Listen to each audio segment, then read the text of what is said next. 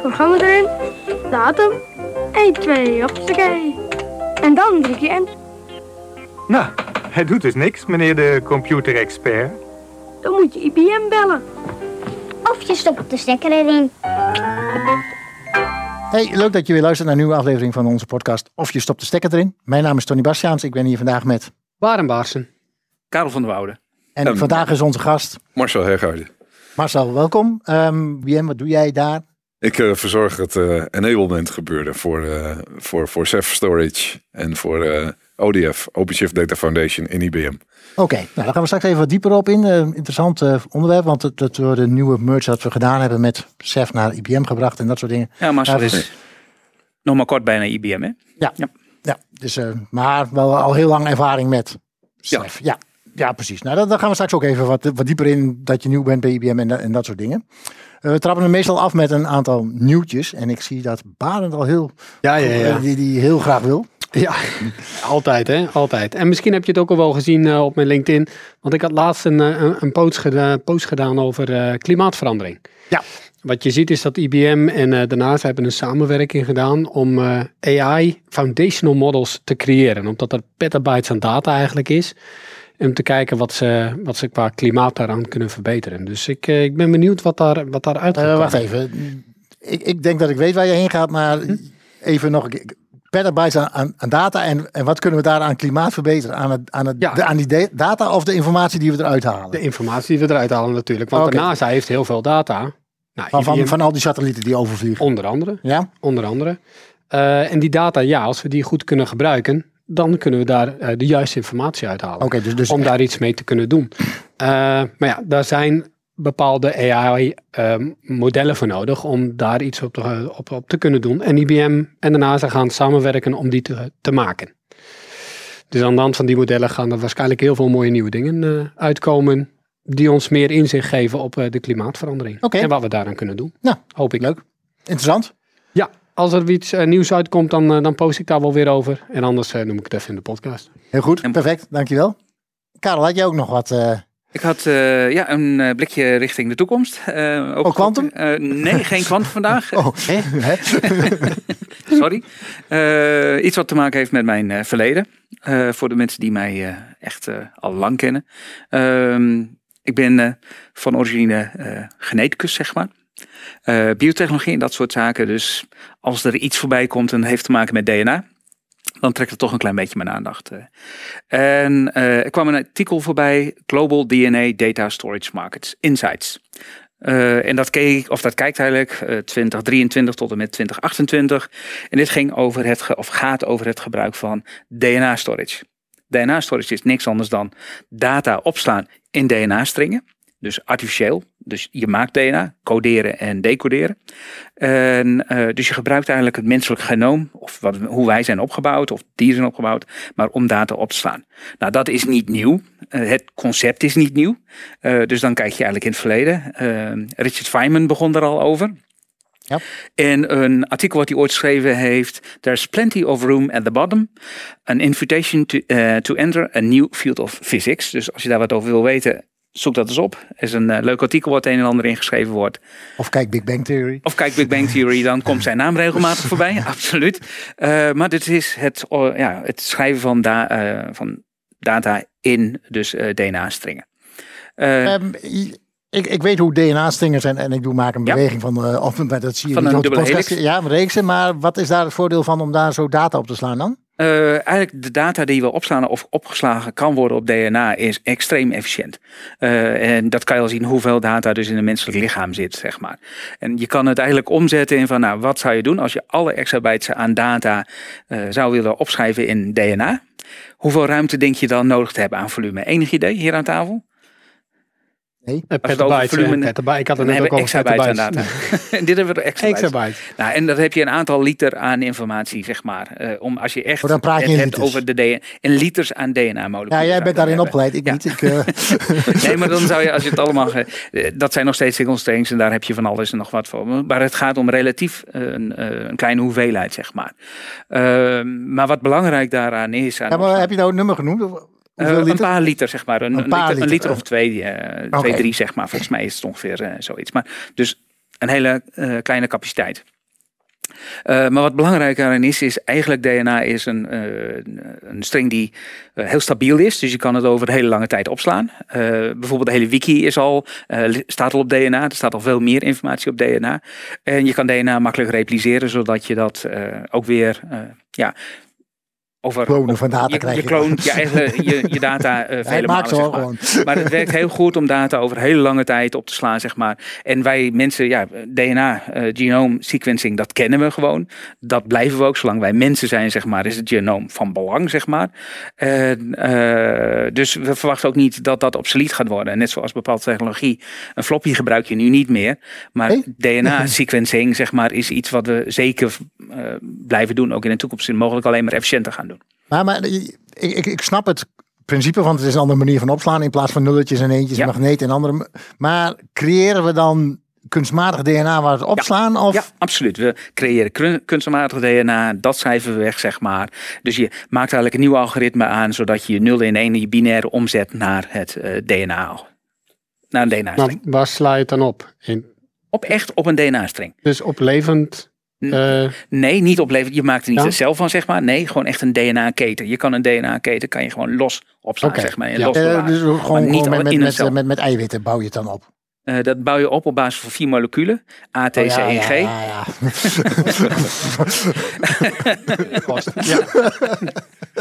Nee, Eh, maar, ja, maar zoiets moet ik het dus zien. Ja.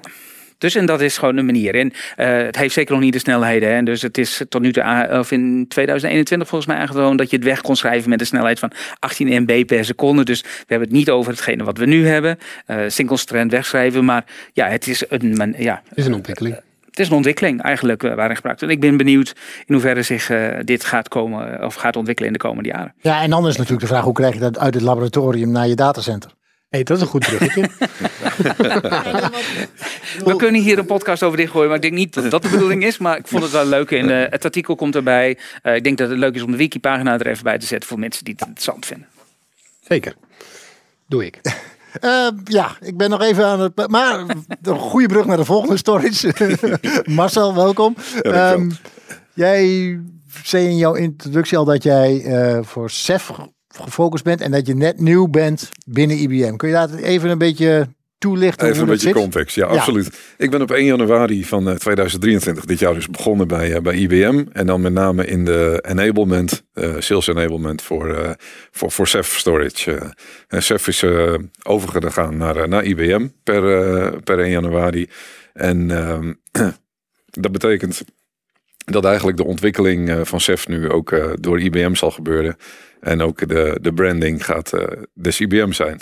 Ja, oké, maar dus, dus jij bent eigenlijk met de annoncering, heel bord gezegd, overgekomen ook naar, naar de Big Blue en echt de, de rode hoed afgezet. Ja, ik niet alleen. Eigenlijk ons hele team. En het hele team is inclusief alle engineers en alle mensen die betrokken zijn bij de ontwikkeling van, van Software Defined Storage in, in Red Hat. Die zijn allemaal eh, overgegaan naar IBM per 1 januari. En stel nou dat ik een klant ben en het CEF-product gebruik, waarom moet ik hier gelukkig van worden? Nou, het is zo dat eh, Red Hat die had niet echt een, een hele eh, eh, duidelijke focus op storage. als zodanig, als standalone product. En IBM heeft dat wel. En dit, dit geeft ook de mogelijkheid eigenlijk om voor een product als Ceph ook verder te kunnen doorontwikkelen. Om nieuwe features te kunnen introduceren in de toekomst. En dat is eigenlijk een, een heel mooi ja, samenspel zo. Voor- Voor de toekomstvastheid van het product is het eigenlijk, omdat wij als IBM, ik zeg even wij als IBM, maar als de grotere IBM, wel een focus hebben op storage en bij Red Hat dat veel minder is, is eigenlijk de toekomst beter gewaarborgd nu het naar IBM is gegaan. Ja, absoluut. En, en Red Hat die, eh, ja, die focust vooral op, eh, op, op hun softwareproducten. En dan met name in een combinatie waar bijvoorbeeld Chef eh, gebruikt eh, wordt. Maar niet als standalone product, als zodanig, als storage propositie. En dat gaat in IBM dus wel anders worden. En als we, we- we praten nu al over SEF, maar misschien voor de luisteraars die er nog niet mee bekend zijn, kun je een kort uitleg geven wat het precies is? Ja, Ceph is een, eh, een scale-out eh, object storage systeem. Wat eh, eigenlijk eh, enorm groot kan, eh, kan worden. Dus echt scale-out in grote hoeveelheden. Kan tot tienduizenden nodes eh, bevatten. Ehm, en dan met name voor eh, ongestructureerde data. En dan eh, hebben we het over eh, S3 storage. wel bekend van, van Amazon eh, S3. Ja. Is volledig compatible daarmee. Feature-wise en, en qua interface ook. Dus daarmee kunnen klanten eigenlijk een on-premises S3 store bouwen. Zodat je eigenlijk een, een object storage in je eigen locatie hebt. Maar ook met de mogelijkheden om die data te kunnen repliceren. Om daar handige dingen mee te kunnen doen. en daarnaast biedt Ceph ook een, een file interface, CEFFS, en een blok interface. Dat heet RBD, Rados Block Device. En dat zijn eigenlijk drie dingen die je met Ceph kan doen. En IBM die gaat zich in eerste instantie focussen dit jaar met name op de Object Store, de S3 Compatible Object Store. En dan voor on-prem en in grote hoeveelheden. En je ziet ook dat heel veel applicaties tegenwoordig, die zijn eigenlijk uh, cloud native. En dat betekent dat ze gebruik maken van, uh, van cloud object storage, uh, S3 in, in deze. En ja. ja, zo kun je dat ook on-prem doen. En dan hoef je niet je application te, te herschrijven, zeg maar, op het moment dat je dat on-site wilt gebruiken. Ja, voor uh, wat voor reden dan ook. Ja, maar ook voor ontwikkelaars, die kunnen dat gewoon uh, on-prem testen en dan vervolgens overbrengen, zonder dat de applicatie geïmpact wordt daardoor. En je hebt de, dezelfde S3-interface, ja. Heb je in principe beschikbaar. Je meldt kan gewoon groeien tot tienduizenden nodes. Ja. Maar ik vraag dan altijd, wat is dan het minimale om mee te beginnen? uh, minimale setup is, uh, is, is drie nodes, maar wij adviseren eigenlijk altijd eh, vier nodes voor een bepaalde redundantie. En uh, dat, dat is de, de, de instap, zeg maar, met, met Ceph. Je kan relatief klein beginnen. En ja, het draait op wat we noemen industry standard server systemen van x86 architectuur, dat dan wel. Dus en dan begin je eigenlijk met, met drie nodes minimum. En dan kan je daarna vervolgens uitbreiden tot, tot heel groot. Ja, en is dat dan alleen interne storage die je daaraan koppelt? Of koppel je ook nog externe? Ja, het is met name is het, uh, is het interne storage ja, die gebruikt wordt. Ja. ja. en dan maakt het niet uit of het ene keer SSD's zijn, de andere keer flash en de andere keer uh, SATA? Uh, nou, dat, dat, dat maakt wel degelijk uit. Uh, en je, je hebt dus wel zeg maar de noodzaak om, om dezelfde soort storage in die nodes te gebruiken. Want anders zou je dus hele vreemde performance karakteristieken gaan krijgen als je verschillende soorten disken door elkaar gaat gebruiken. Maar zolang je daar consistent in bent, je kan zo'n cluster bijvoorbeeld ontwerpen voor, voor capaciteit. Bijvoorbeeld voor archiefdata, dat het heel groot kan worden. Maar ook voor performance. Ja. Dus, uh, en dan gebruik je dus duidelijk uh, andere resources zoals flashdisken en dat soort zaken. Ja, of heb je ook, uh, ja sorry jongens, ik heb volgens nee, mij al, uh, nee, nee, nee, nee, nee, maar even daarop, daarop verder vragend. Um, als je verschillende disken toevoegt aan je cluster, kun je dan ook bijvoorbeeld tiering aan gaan brengen. Zodat je zegt van oké, okay, als ik SATA disken toevoeg, dan komt die in tier 3 terecht en en als ik flessen disken toevoeg, dan voeg ik die toe om een tier 1. Nou, het is niet zo dat er een soort van, van auto-tiering of zoiets uh, in zit. Maar je kunt wel verschillende tiers bouwen. Waarbij je dan zelf bepaalt waar wat naartoe gaat. Um, ja, daar praten we over in de toekomst. Maar er komt natuurlijk ook een functionaliteit aan waarbij data uh, naar een archive zone zou kunnen gaan. En daar zou je dat bijvoorbeeld kunnen toepassen, heel duidelijk. Dat je zegt van, hey, deze data die heb ik niet heel frequent meer nodig. Is wel belangrijk om nog steeds in huis te hebben en beschikbaar te hebben. Uh, maar dat hoeft niet op hele dure en snelle storage te staan. Dan zou je middels een policy kunnen zeggen van alles wat zeg maar conform is aan deze policy, wordt dan ge gearchiveerd of gemigrate naar een, ja, naar een, naar een langzamere tier. Ja, ja, want die policy was mijn volgende vraag. Je kunt, je kunt, je kunt dus daar bovenop dat het samen zijn een storage systeem is, kun je dus ook nog bepaalde policies gaan inrichten, waardoor bijvoorbeeld data misschien niet eens meer aangepast mag worden of uh, data verplaatst wordt. Of... Ja, dan hebben we het over... op immutability. Uh, bijvoorbeeld, ja. ja. ja. dan hebben we het bijvoorbeeld over object lock. Hè? Dus uh, ja. dat, je, dat je objecten eenmalig kan schrijven en daarna zijn ze eigenlijk een soort vorm geworden. Ja. Write once, read many. Um, ja, die functionaliteit die, die komt eraan. Ja, ja. ja. oké. Okay. Cool. En, en, het is nu bij IBM gekomen. Even voor de mensen die zeggen, ja, oh, en nu is het mijn open source uh, verhaal is, is weg. Um, nou, dat, wij, wij als IBM... IBM zit natuurlijk behoorlijk in de open source, hè? dus dat... Uh, Klopt. Dat, dat, maar, maar ik snap dat, je vraag niet. Dat, dat weten wij en, en wij proberen ja. het ook al wel te promoten, dat IBM echt, echt niet tegen open source is en nee. een van de grootste contributors in de open source community is. Maar er zijn ja. nog heel veel mensen die daar anders Ja, naar kijken of een andere zijn- perceptie hebben, laten we het zo We zijn een groot bedrijf en hebben dan die perceptie. Begrijpelijk. Ja. Ja, nou misschien goed om dat even toe te lichten dan. Dat CEF is eh, natuurlijk een, een open source eh, community product in essentie.